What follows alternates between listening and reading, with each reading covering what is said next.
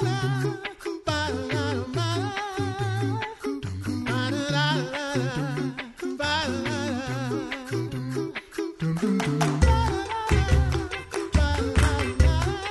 listening to the Coffee Hour. I'm Andy Bates. I'm Sarah Gulseth.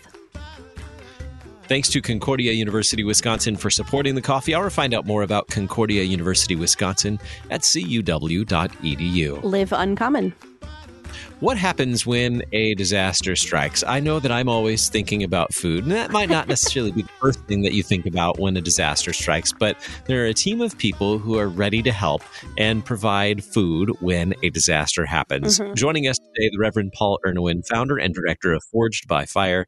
Pastor Ernewein, thanks so much for joining me on the Coffee Hour. Thank you, Andy and Sarah. I appreciate the chance to talk a little bit about what we do. So, where did this idea for Forged by Fire begin? Well, that is a little bit of a long story. So the, the short version is my wife and I had always kind of done catering just as a little, we're from Louisiana, so we like to cook. And, and so we mm-hmm. would help out with parties. And then I worked with a friend that was in the catering business on a little bit more of a commercial side. And by the time I entered the SEM, I had a small jambalaya pot. And so the roots of Forged by Fire began at 801 over at the seminary campus. And I ended up cooking for, we lived back in the uh, married housing. We ended up doing a meal back there one time during a break.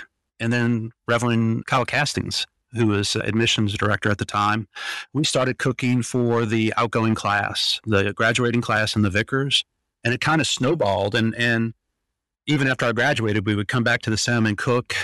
And eventually we decided that we could do more. In between, Katrina happens, and it opened up some doors where we could see a need where the skills and the equipment that we had acquired, we were able to help people. And so we just started. And I think our first venture off was uh, maybe Moore Oklahoma. And then it just kind of grew. And especially with there was flooding events in Houston, and you had Harvey. And then, of course, in, New- in the New Orleans and the, that area with different hurricanes. And the last two years, we've been nonstop in hurricane season. So it, it just had that small start, actually, with Jambalaya Fest and, and right there on the campus of our seminary. And it's just continually grown from there each and every year. So you mentioned you have a small jambalaya pot. Can you explain for those of us who don't know these things how large actually is a small jambalaya pot and a regular sized jambalaya pot? Well, my that's a good one. So you might cook with a maybe a six quart or something. I'm not sure what the average person cooks with, but I use a 20 gallon. The small pot is a 20 gallon pot, and I can feed about 150 to 200 people with that pot. That's my small pot, and that's the one I've owned for over 20 years. What we have now are basically 90 gallon pots. So, yeah, yeah, it depends on the serving size. You can serve anywhere from five to 600 servings out of one pot. We have three of them now.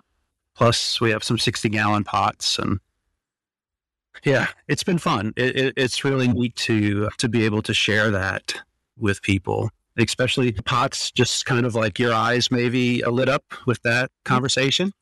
it happens anytime you roll that pot out of a trailer, you roll, you roll two pots out of a trailer or a third pot, eyes kind of get wide and everybody wants to stir the pot.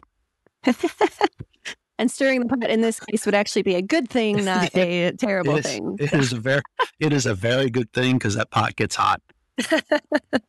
This Yeah. is this is such a cool way that that you've been able to take a skill set that not a lot of people might have and put it to use in service to other people. I think that is just a really cool thing that you've been able to do.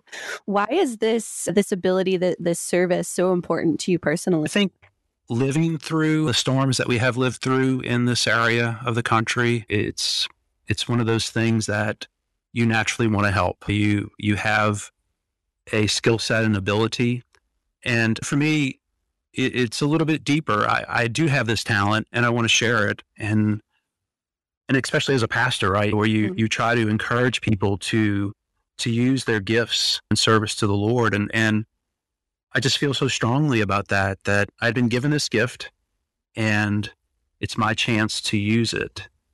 And I, I tell you, there's a little backstory to this. And it, to me, it's special. As a child, I, in the floodwaters after a, a heavy downpour event that we had where Most of New Orleans was underwater. I ventured out from my home without my shoes on. I cut my foot open on a piece of glass and blocks away from home, sitting in the middle of the street crying. I found one lady on a porch on a whole street that was basically deserted. She took me in. She managed to pinch I guess, a, a, vein, an artery on the back of my leg. I'm not a doctor, but she stopped the bleeding, bandaged it, and she gave me a second chance. And, and I never really did anything with that as a child. Didn't think anything of it, to be honest with you. And later in life, I found out after I'd been in ministry for a few years, I found out that she had gone to school. it's kind of a, kind of a, she'd gone to school to be a nurse. And mm-hmm. When she got married, her husband asked her to stay home and just wait for her kids on the porch. And, and that was the woman that she, she just became a mom. And she, I talked to her son after she was dead. I, I met him randomly, like a total random thing. And he, we talked about this event. And he said that his mom only practiced her skill one day, and it was with me. Oh, wow. And I, I look at that and I go, God has given me a gift I have to use and it drives me. It's part of of I'm here. He's kept me here for a purpose. And and I love my ministry and, and I love what I do with church. But I know I have this skill that I can share with other people. So if you ask me to to come cook in your community right now that's recovering from some of the flood damage and you want to feed a thousand or two thousand or five thousand people, I would be there tomorrow. It's just I just feel that called in that way because it's just a, a gift that I've been given and I love to share it. So clearly, you're very passionate about this. Tell us about others who are passionate about using their gifts and resources to feed people in a time of disaster. Tell us about the team that makes up Forged by Fire. We have a good core, and that's, you said the word passion, right? And you have to have people who are passionate about this and love, really love to do it because it is hard work. And, as we've grown in the last few years, we've been able to find people who like to support it financially. And we find people who like to support it by coming out and working with us. And now that the LCMS has their LERT system, we've kind of gotten into that and, and starting to pull volunteers from other communities. So it's really neat. If you ask me what my volunteer looks like, I would say it is kind of the expression, it looks like a, a bag of trail mix, right? It's, it's all different. There's no one cookie cutter description of a volunteer. They come in all shapes and sizes, ages, and I can teach you guys how to cook for a thousand people. It, it's that, it, it's that, it's just the desire to help is what I need, and the desire to just love people, because it's it's if you can't love people, you don't want to be out there, and if you don't want to be out there, the whole day is going to be miserable for you because it's it's hot work, especially in hurricane season, and it's hard work. But mm-hmm. I, I, I've just been so blessed to have people in my life who buy into that. And when someone supports you, you you guys have probably experienced it. When when someone supports what you do and they back it, it's an incredible feeling, and it just motivates you even more to keep working. So how does how does this work? What does this setup look like when there's a disaster and and you go and if, if we called you up here to, to feed some people, what would that actually look like? How would that play out? Well, what we're trying to do is develop this network and and part of now being an RSO is connecting with not just our district, not just the Southern District, but other districts in the church and district disaster coordinators as a resource, as a tool for them. If, if it's an area that we can go to and, and come back from without a major ordeal, we will be mm-hmm. there. Mm-hmm. And, and so what we look to do is partner with an existing church for a location and then have the LERT system used for volunteers from that area to come out and help serve the food. So I can cook the food and I can use volunteers, maybe some skilled volunteers to, to help cook the food, but serving the food and putting the, the food into the hands of the people who need it, I like to try to keep it on a community level where volunteers or church members from that community get to interact with the people that they're helping. As much as I would love to, to hand every meal out, that's not important to me. What's important is that the local community and the people that are receiving the meal know that they're loved, that know that they're loved by that church in their community. What are some of the disasters that Forged by Fire has been able to help serve in responding to those disasters? Well, as we started, Forged by Fire as a separate corporation is only two years old. And, and prior to this, I did it through the church that I serve. I've been at the village for 15 years. And so, as mentioned, we, we have kind of been from Moore, Oklahoma to Houston multiple years because they had flooding and then they had Harvey flooding. So we did a lot of meals in the Houston area over the years. We've been to Pensacola. And the last two years have really been an explosion. I, it just seems like the hurricane season in 2020, it, it was like one after the other. And I lost track of how many hurricanes went through Southwest Louisiana, but we were able to, to connect and serve. And then this past year with Ida, once we served our own community, because our community was hit where we're based out of. So we served a week in our own geographical region. And then we were able to expand out into some of these smaller communities where the national organizations with the bigger rigs and equipment were not able to reach. And so we were very blessed to be able to get down into some of these communities that it's a two lane road down into the marsh. And they just were not getting the support that they needed. And it's so we've kind of been we've kind of been everywhere on the disaster side and and on the community side besides cooking at the sem and we're going to be up at the seminary on the 12th of october cooking for the seminary campus again this year and i've cooked at uh, when concordia selma was up i've cooked for concordia selma i've cooked for lsu in baton rouge i've cooked for concordia in austin so i love to get around and, and, and show people and especially for the college campuses to show students that you don't have to have a million dollars to, to help people. You don't have to be part of a big organization. You can take one pot or one barbecue pit and, and make a difference. You can impact the lives of other people. Because very often I'm asked, what's the impact? And sometimes I don't know what the impact is. I'm, I'm feeding people. But sometimes I, I like to think that that impact might just be a person that's receiving this plate of food. It makes their day. And if it's on a college campus, maybe they're having a bad day. I, have been there where you, you, you feel a little lost.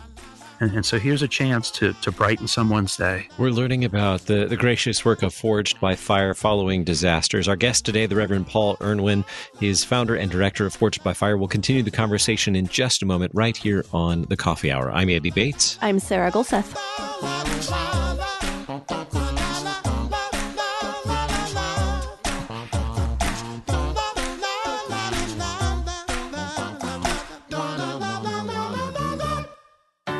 At Concordia University, Wisconsin, we believe you were created for a reason to use your God given gifts to help others, to live a life of self sacrifice in a me first world, to live a life that's uncommon.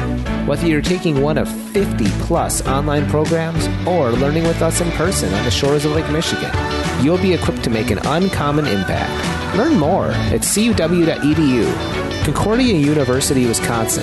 Live uncommon.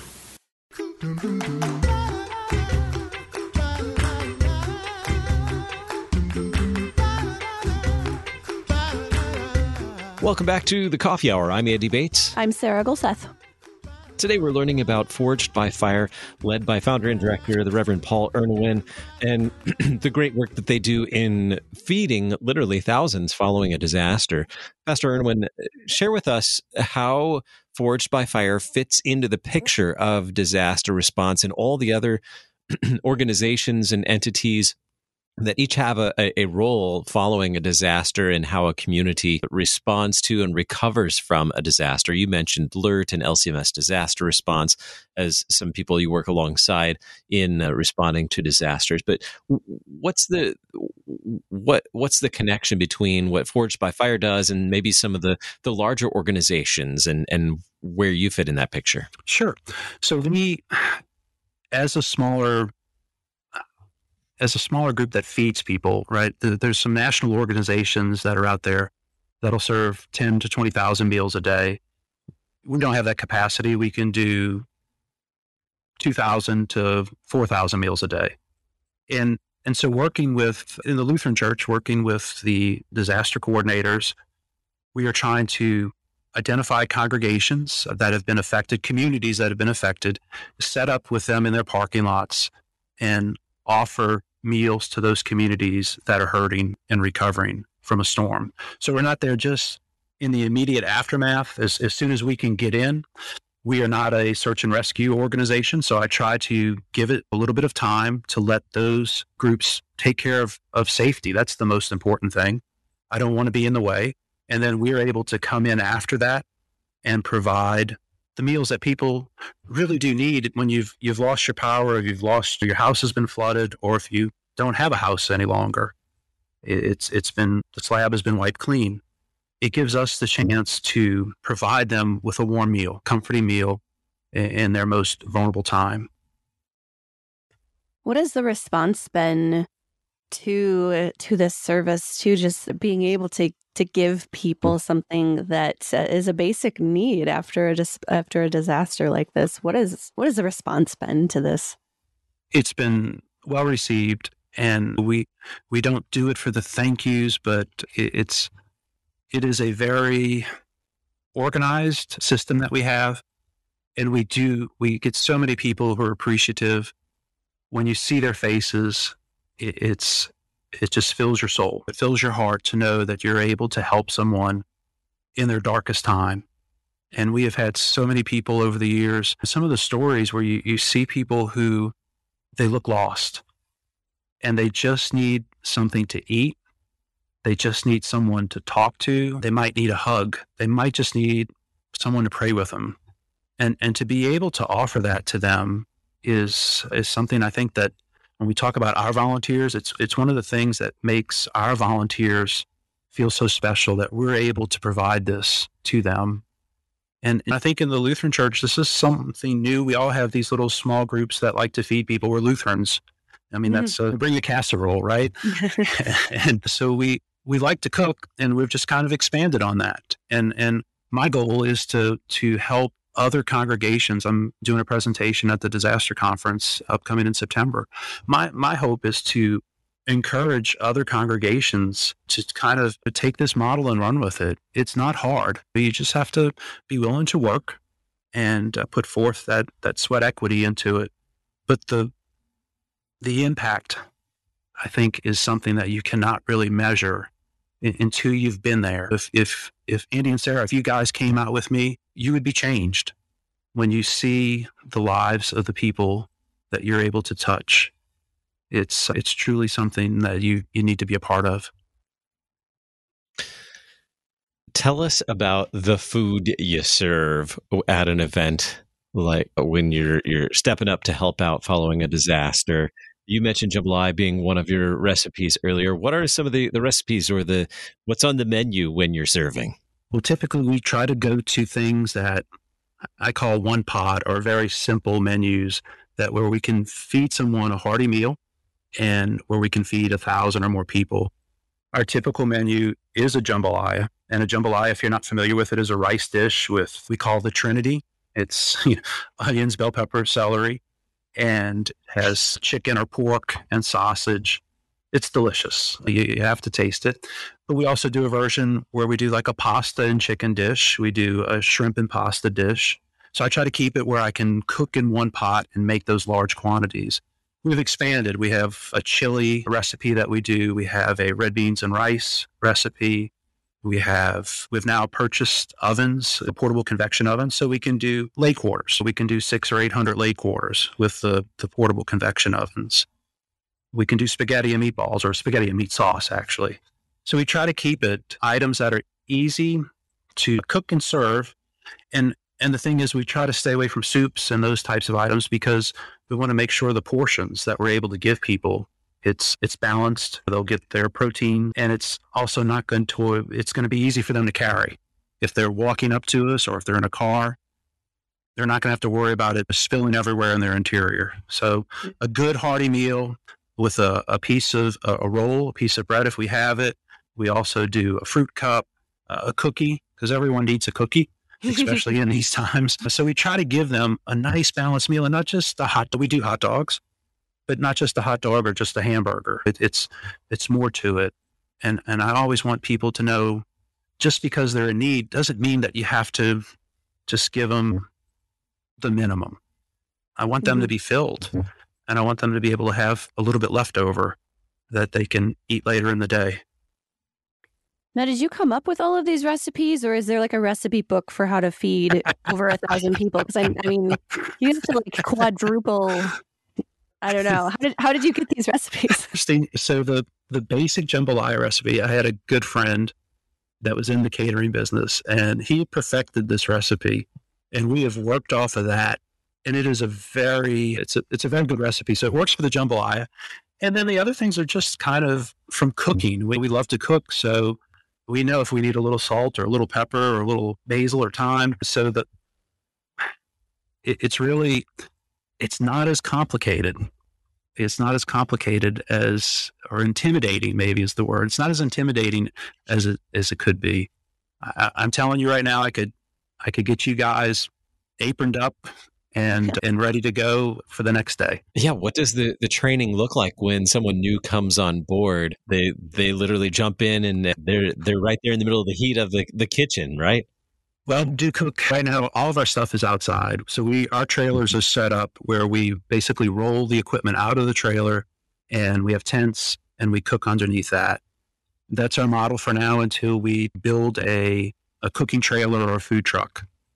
And with that, if I have someone brand new to the scene that they're not typically working with the food unless they are an experienced chef, they're serving.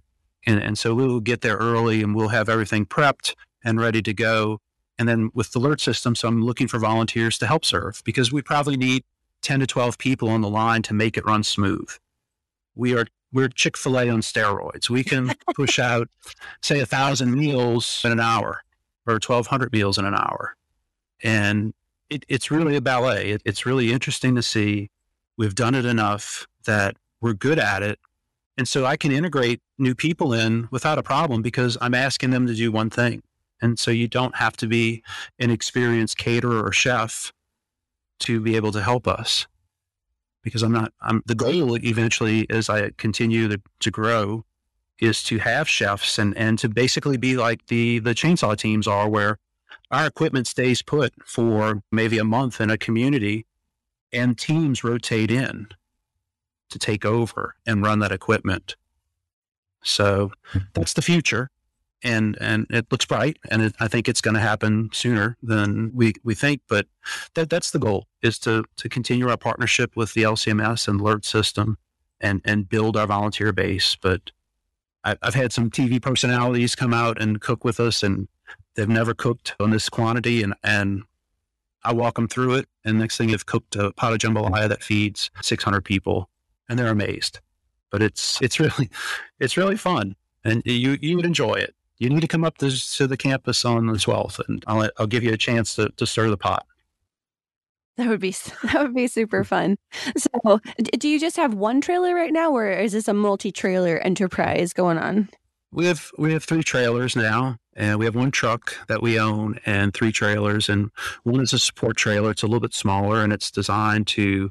Right now, it has an oven, three pots in it, and two fryers, and it can also haul supplies. We have another trailer that is a. It has a bathroom and air conditioning, which are oh. very very important things when you're in a disaster site. And it's it's just the things that we learn. It's it, it is the process of you do an event you learn and and we are constantly learning every time we go out into a community we typically experience something new and so we've learned we know we need air conditioning we need restroom facilities. So one trailer is it's like a toy hauler i guess is the simplest way. It has a big garage but it also has the shower up in the front with a little kitchenette. So all our equipment rolls in and then rolls out. So everything that we use is basically custom built for our application. And then we have another larger trailer that can carry ovens, other pots, and propane, everything that we need. How do we find out more about Forged by Fire? And more importantly, if there is a disaster, how do we reach you to make that request for your help? Sure. So we have, we're on Facebook, of course. That seems to be the, the normal mode for many people. but our Forged by Fire, it's 501c3.com or a Forged by Fire Services.com. Either way, very simple to get to online. And really, for the, the help, is just reaching out, contacting me. The information is on the website. And if you're working with a, a church, if you're part of a church uh, disaster group, reach out to us. And if there's something that we can do to help, we are always looking for the opportunity to serve. And we work through the Southern District also. So Ed Brasher is our district coordinator here. And we're always, always willing. If we can help, we will. Our guest today, the Reverend Paul Ernewein, founder and director of Forged by Fire. Thanks so much for spending some time with us today, helping us learn more about the, the work that you and many volunteers do to feed those following a disaster. Thank you, Andy and Sarah. I, I appreciate the time and, and being able to, cha- to share our story with your audience. You've been listening to The Coffee Hour. I'm Andy Bates. I'm Sarah Gulseth. The Coffee Hour with Andy and Sarah is a production of KFUO. To support the Coffee Hour and KFUO Radio, visit kfuo.org. You can also text KFUO to 41444 or send an email to gifts at kfuo.org. And you can call us at 800 844 0524. KFUO. Christ for you, anytime, anywhere.